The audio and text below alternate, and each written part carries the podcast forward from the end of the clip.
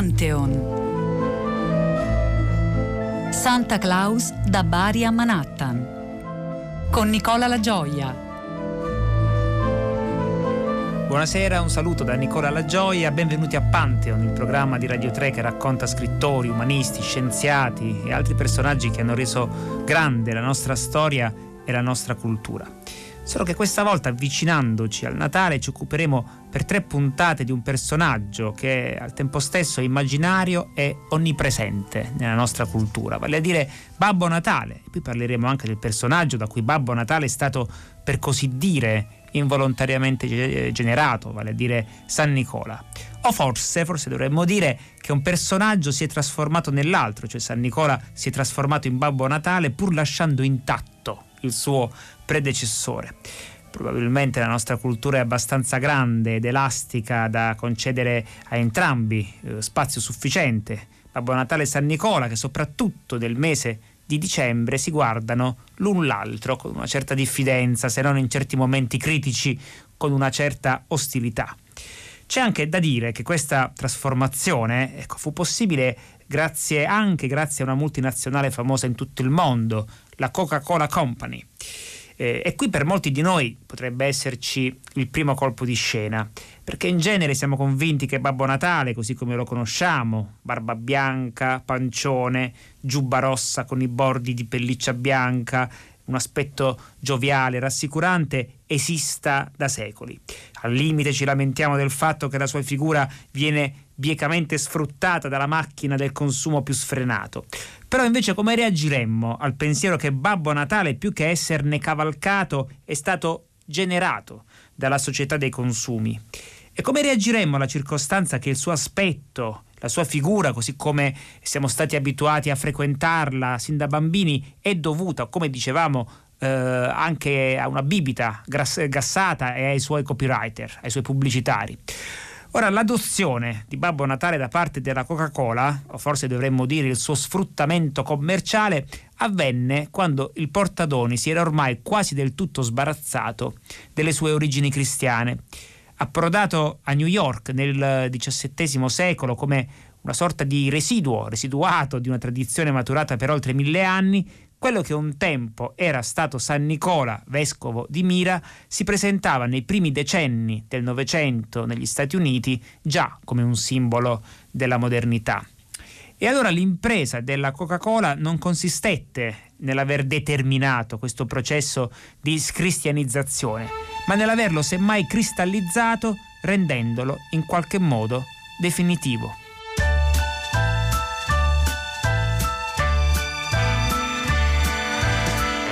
Santa Claus, here comes Santa Claus, riding down Santa Claus Lane. Blitzen, blitzen, all there's a reindeer pulling on a rein. Bells are ringing, children singing, all is merry and bright. Hang your stockings and say your prayers, 'cause Santa Claus comes tonight. Come Santa Claus, come Santa Claus, riding down Santa Claus Lane got a bag that's filled with toys for boys and girls again. Hear those sleigh bells jingle jangle, what a beautiful sight. Jump in bed and cover up your head, Santa Claus comes tonight. Come Santa Claus, come Santa Claus, ready down Santa Claus Lane. He doesn't care if you're rich or poor, he loves you just the same. Santa knows that we're God's children, that makes everything right. Fill your hearts with Christmas cheer, cause Santa Claus comes tonight. Oh, well, Santa Claus, come Santa Claus, come Santa Claus lane. Come around when the chimes ring out, it's Christmas morn again.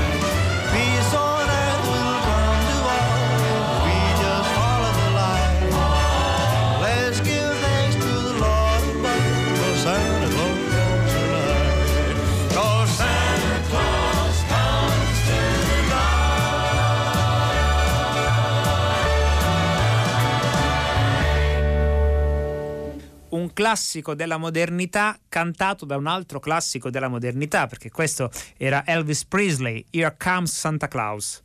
Prima di parlare dell'incontro fra Babbo Natale e la Coca-Cola, saluto Marino Niola, antropologo. Marino Niola insegna antropologia dei simboli all'Università degli Studi eh, di Napoli su Orsola Benincasa, è autore di numerosi libri sulle materie di cui si occupa, tra cui uno anche sul presepe. Allora, Marino, prima di raccontare come San Nicola si trasformò in Santa Claus, come quest'ultimo diventò il Babbo Natale che conosciamo, vorrei farti una domanda. Vorrei cominciare a farti una domanda. La, la Chiesa, la Chiesa diffonde in tutto il mondo il culto di San Nicola e quello eh, degli altri santi, delle altre figure determinanti nel suo sistema di valori la Coca-Cola diffonde in tutto il mondo l'immagine di Babbo Natale. Quindi abbiamo istituzioni religiose da una parte e grandi multinazionali dall'altra. In che modo, ti chiederei, queste istituzioni si contendono il nostro immaginario? Chi sono insomma i grandi narratori della nostra epoca? Diciamo che oggi i grandi narratori, anzi c'è un grande narratore che è l'industria della comunicazione e che mette insieme poi religione ed economia sincretizza i diversi culti che coabitano nell'affollato pantheon globale, il risultato è che ci troviamo immersi in un oceano di narrazione, di detti e contraddetti, una specie di storytelling perpetuo dove i riti diventano mercato, il mercato diventa rito, articolo di fede, fattore di verità. Quindi dalla rete alla tv, penso anche alle serie, ai loro effetti sui nostri usi e consumi, ma anche alle grandi agenzie che oggi governano mente e corpo del pianeta, l'OMS, l'Organizzazione Mondiale della Sanità, la FAO, l'Organizzazione Mondiale del Commercio, diciamo che i narratori si moltiplicano microfisicamente, cioè il tramonto delle grandi narrazioni che secondo Jean-François Lyotard ha inaugurato la condizione postmoderna, ha fatto di questa specie di narrazione diffusa il soundtrack ininterrotto del presente e al tempo stesso ha minato il principio di autorità narrativa. Diciamo che nella società liquida siamo tutti narratori e narrati, imbonitori e imboniti.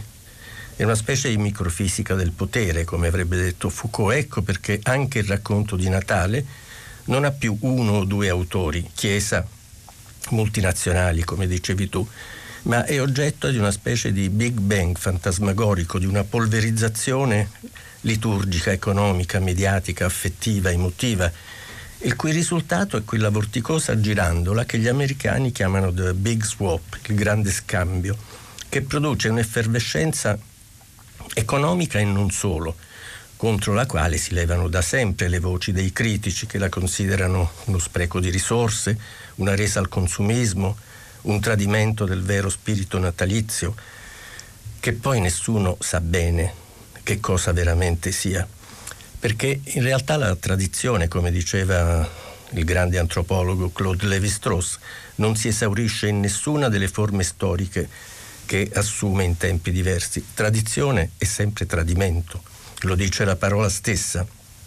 È proprio in questo tradimento che la tradizione continua a vivere senza imbalsamarsi. Christmas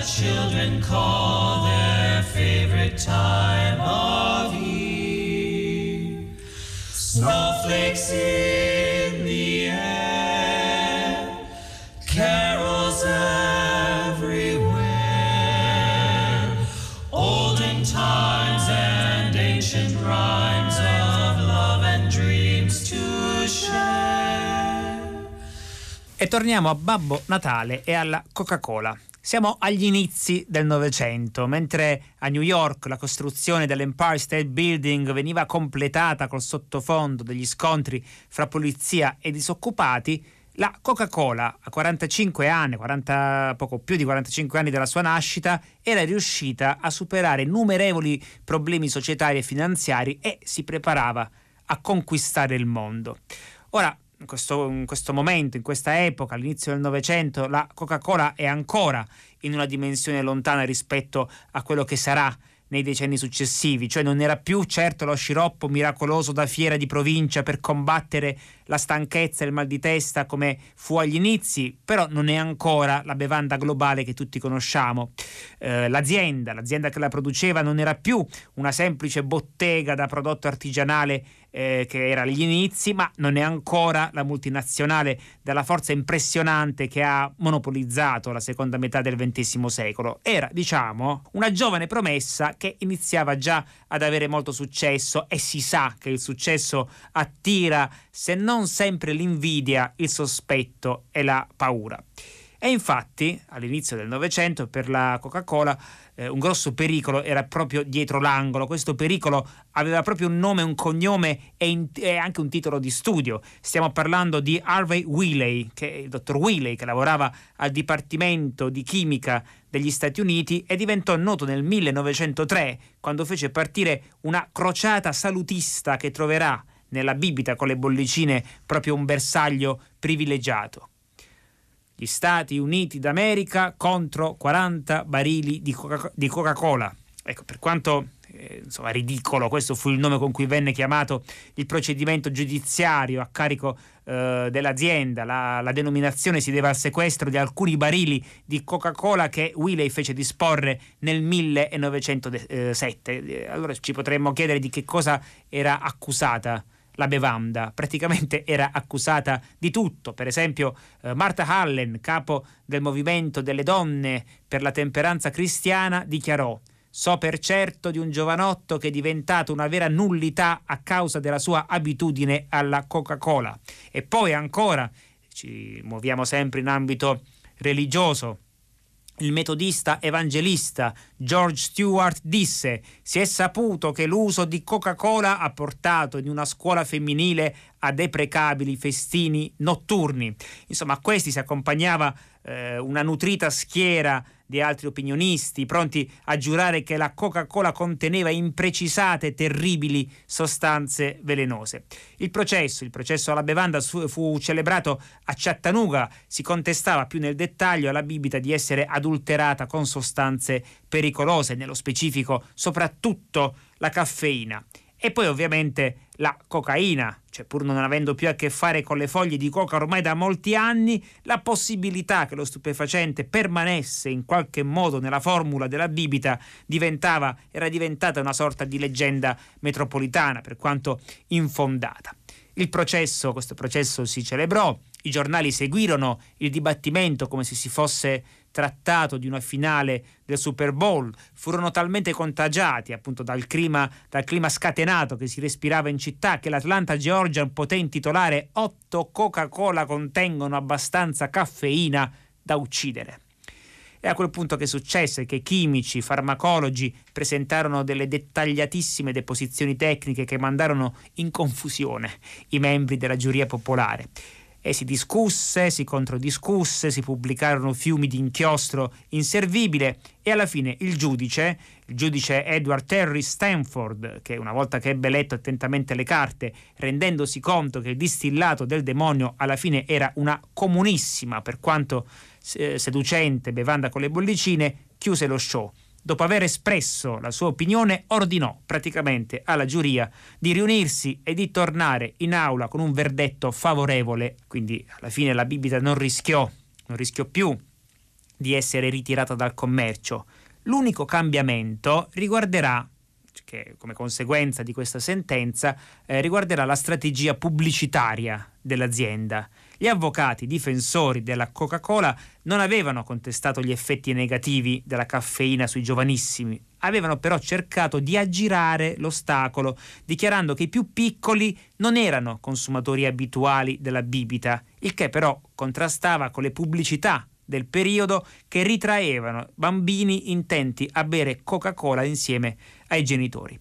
E così, dopo il 1911, fu proibito non l'uso di Coca-Cola, ma l'utilizzo di un materiale pubblicitario in cui ci fossero bambini di età inferiore a 12 anni nell'atto di bere Coca-Cola. Un divieto questo, quello di ritrarre i bambini nell'atto di bere la bibita a scopi propagandistici che eh, rimane, rimase in piedi per decenni. Se i danni, diciamo così, per la Coca-Cola erano stati limitati, l'azienda però rischiava adesso di perdere una fetta fondamentale di consumatori.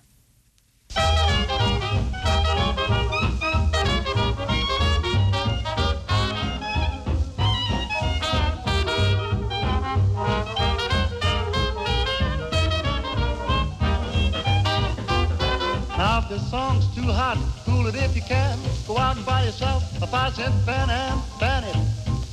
Oh, baby, just. You gotta fan it and cool it, honey, till the cows come home.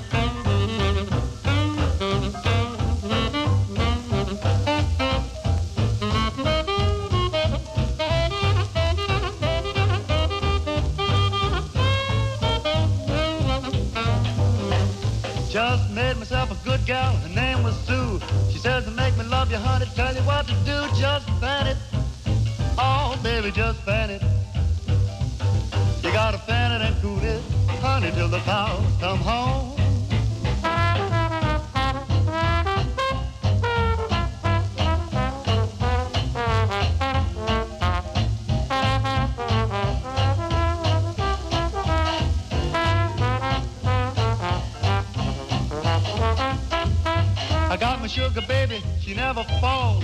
When she starts to try to stuff you, can hear her call, oh Fanny. Daddy, won't you please fan it?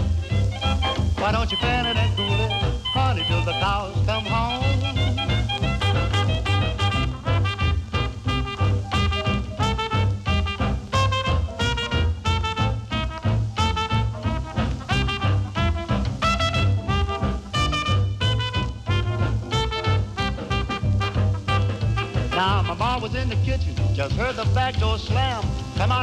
Out of that the kitchen, honey, quit scotching that ham. Let's fan it. Oh, honey, fan it. I wanna fan it and cool it, honey, till the cows come home.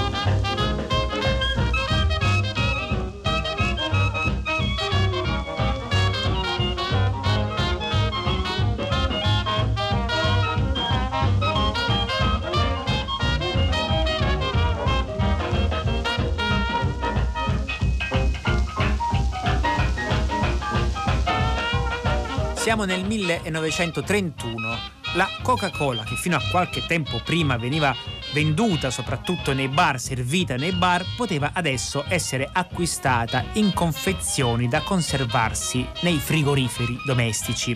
E sì, perché nel frattempo gli elettrodomestici, lavatrici, frigoriferi e così via cominciavano a invadere le case delle famiglie americane portando con sé una rivoluzione culturale di cui pochi forse si rendono conto. Si trattò di un cambiamento epocale invece, per i fatturati della Coca-Cola cominciò ad essere quindi decisivo l'esercito di donne che ogni giorno si recavano a fare la spesa nei supermercati. Di conseguenza cresceva l'importanza dei persuasori neanche troppo occulti che orientavano le massaie eh, in, in, gran parte dei loro acquisti, vale a dire i loro figli, i bambini. Quindi come si poteva girare l'ostacolo pubblicitario per la Coca-Cola, visto che insomma i, bambini diventarono sempre più importanti, seppur in maniera indiretta, per il fatturato dell'azienda? Bisognava concepire una campagna pubblicitaria in grado di rivolgersi ai più piccoli senza mai metterli al centro della scena. Bisognava utilizzarli in modo che da una parte dessero, per così dire, il proprio endorsement alla bevanda, mentre dall'altra non fossero mai sorpresi nelle pubblicità a berla. Il compito, il compito di aggirare, diciamo così, l'ostacolo fu affidato all'agenzia pubblicitaria di Archie Lee, che a propria volta si rivolse a Addon Sandblom, cioè a dire un bizzarro disegnatore, però anche geniale, di origine svedese, che si faceva perdonare i suoi ritardi clamorosi nel consegnare i lavori grazie alla alla forza e alla inconfondibilità del segno grafico, perché era un grande illustratore, appunto. Eh, ora, eh, Samblon pensò, pensò come fare, pensò e ripensò, fino a quando gli venne l'illuminazione. L'espediente poteva essere quello di arruolare un messaggero, un intermediario fra l'infanzia e il mondo degli adulti che fosse in grado di catalizzare con la sua semplice presenza l'immaginazione e i desideri dei bambini. La scelta eh, l'avrete indovinato, ricadde appunto su Santa Claus. Dunque, Marino Niola, il linguaggio pubblicitario è in grado di creare miti, di modificare i nostri mondi interiori, uno slogan o un motivetto frivolo è capace di entrarci nella testa al di là della nostra volontà di farlo passare. Ma come mai, nonostante noi sappiamo che la pubblicità vuole soltanto influenzarci e non dice la verità, come mai gli crediamo lo stesso? Com'è cambiato, tra l'altro anche nei decenni, il linguaggio pubblicitario per continuare a essere così persuasivo? Una volta la pubblicità eccitava gli spiriti animali del consumo, il desiderio allo stato puro, ci istigava letteralmente a desiderare e avere di tutto, di tutto di più, senza preoccupazioni etiche né dietetiche, dalle pellicce al fumo. C'erano pubblicità negli anni 40 che invitavano a fumare per dimagrire.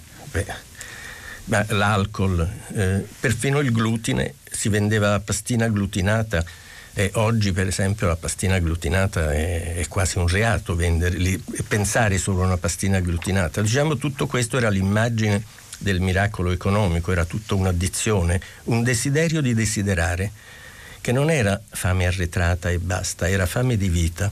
E la pubblicità ci forniva continui appetizer per farci avere sempre più fame. Oggi invece abbiamo paura della vita e la pubblicità ci fornisce continui placebo contro l'insicurezza. Non a caso il cibo di tutto questo è la cartina di tornasole. Pensiamo alle nostre etichette che a differenza di quelle degli anni del boom, che erano tutte un'addizione, oggi sono tutte una sottrazione, perché rassicurarci non è quel che c'è, ma quel che non c'è. Grassi, burro, olio di palma, zucchero, sale. Abbiamo una pubblicità in levare fatta apposta per gratificare il politicamente corretto, il nostro neopitagorismo da ricchi che rifiutano sdegnosamente i piaceri della carne, il potrei ma non voglio da catari opulenti, il cui problema non è più la fame e l'abbondanza. E la pubblicità riesce sempre a convincerci perché vede e prevede e soprattutto provvede, indovina, intercetta le nostre passioni, ossessioni, i totem, i tabù. È per questo che le crediamo, perché ci rappresenta e ci illude, nel senso letterale della parola inludere, cioè ci mette in gioco e ci fa giocare con noi stessi. Diciamo che la pubblicità è una macchina mitologica in funzione H24 e, come sappiamo, la domanda di miti non conosce flessioni, a dispetto delle evidenze della ragione. Merry Christmas, I don't want to fight tonight with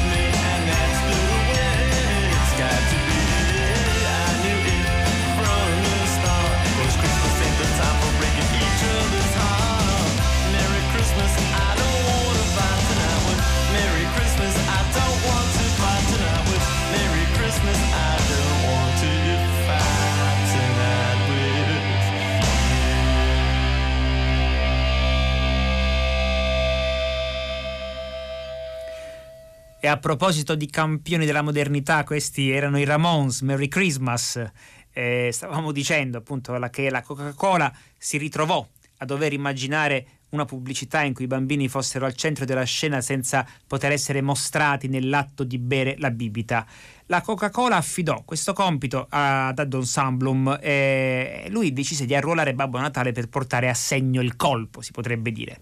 Ora, Babbo Natale era arrivato negli Stati Uniti da qualche secolo in forma di sincretismo religioso, non più il San Nicola vescovo di Mira che era stato mille anni prima, ma una sorta di Macedonia magico-religiosa che eh, vedeva contaminato il ceppo cristiano con l'immaginario pagano fatto di elfi, fate, eh, magiche creature dei boschi. In questo modo era arrivato a New York e già qui la sua figura si era mescolata con un'altra cultura, cioè quella della nascente società dei consumi. Santa Claus era nella New York di inizio Novecento un portadoni, ma la sua immagine non era ancora definitivamente fissata, non era ancora chiaro per esempio se fosse smilzo o panciuto, se la sua barba fosse bianca o nera, se la sua giubba fosse verde o rossa o chissà di quale altro colore. In realtà qualcuno sulla East Coast stava già provando a trasformare questo strano prodotto della mitologia europea in un cittadino americano al 100%, però potremmo dire che il timbro sul passaporto ce lo mise la Coca-Cola. Il colpo di genio di Sandblom, il disegnatore, consistette nel far convivere l'aura di soprannaturalità che circondava Babbo Natale con l'estetica dell'uomo comune.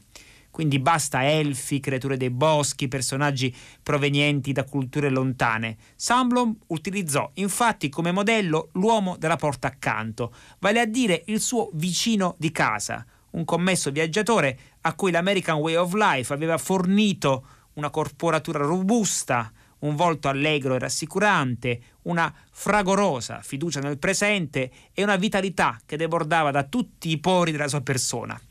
A questo personaggio, a questo vicino, Samblom allungò la barba, arroventò le guance, aumentò di qualche misura il girovita Sostituì gli abiti borghesi con la celebre casacca rossa e bianca e così i cartelloni pubblicitari si riempirono di figure al limite dell'iperrealismo, fragorosamente comuni eppure in qualche modo provenienti da un altro pianeta. In questo modo, nelle pubblicità si comincia a vedere Babbo Natale che beve la Coca-Cola circondato da bambini adoranti. Da una parte quindi il divieto legale è stato aggirato, dall'altra è nato un mito moderno.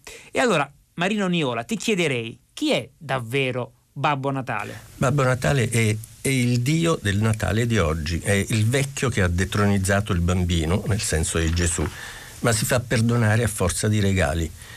È il moderno dio dei consumi, ma anche un antico spirito del dono, uno spirito della gratuità festiva e, spesso anche festosa, che cambia di segno alla logica dell'utile e dell'interesse che reggono la vita quotidiana. Che poi tutta questa girandola di doni contro doni faccia anche economia e che oggi tutto questo dia un'accelerazione vorticosa alla spirale del consumo non ci deve stupire, visto che il consumo è la forma profonda del presente. E in ogni caso, perfino nel nostro mondo dominato dalla legge del mercato, dove nessuno ti dà niente per niente, in certi momenti lo spirito della gratuità si fa strada fra le aride pieghe della domanda e dell'offerta e fa balenare la possibilità di un diverso algoritmo della vita. È quello che succede proprio a Natale, quando un brivido dolce accarezza la schiena della società e si mette in moto quella vorticosa girandola di pacchetti e contropacchetti, quello scambio generalizzato che prende tutto e tutti e mette in moto l'intera catena sociale. Diciamo che è un intreccio fra celebrazione religiosa e sacralizzazione del mercato, fra fede ed economia, fra liturgia e shopping, dove le ragioni dell'interesse non cancellano quelle del disinteresse, perché in realtà Godness e business, donismo ed edonismo sono sempre andati a braccetto, a cominciare dal primo regalo di Natale della storia, quello dei re maggi,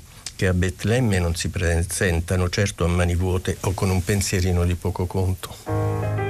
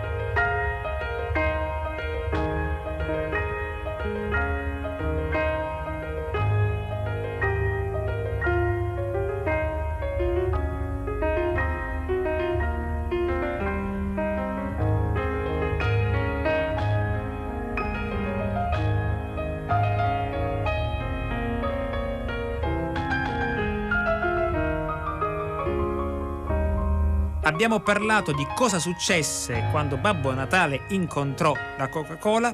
Nella prossima puntata racconteremo il rapporto fra Babbo Natale e Gesù Bambino. Questo è Pantheon, un programma di Federica Barozzi, Diego Marras, Lorenzo Pavolini. Vi ricordo che le puntate possono essere riascoltate in podcast. Un saluto da Nicola La Gioia.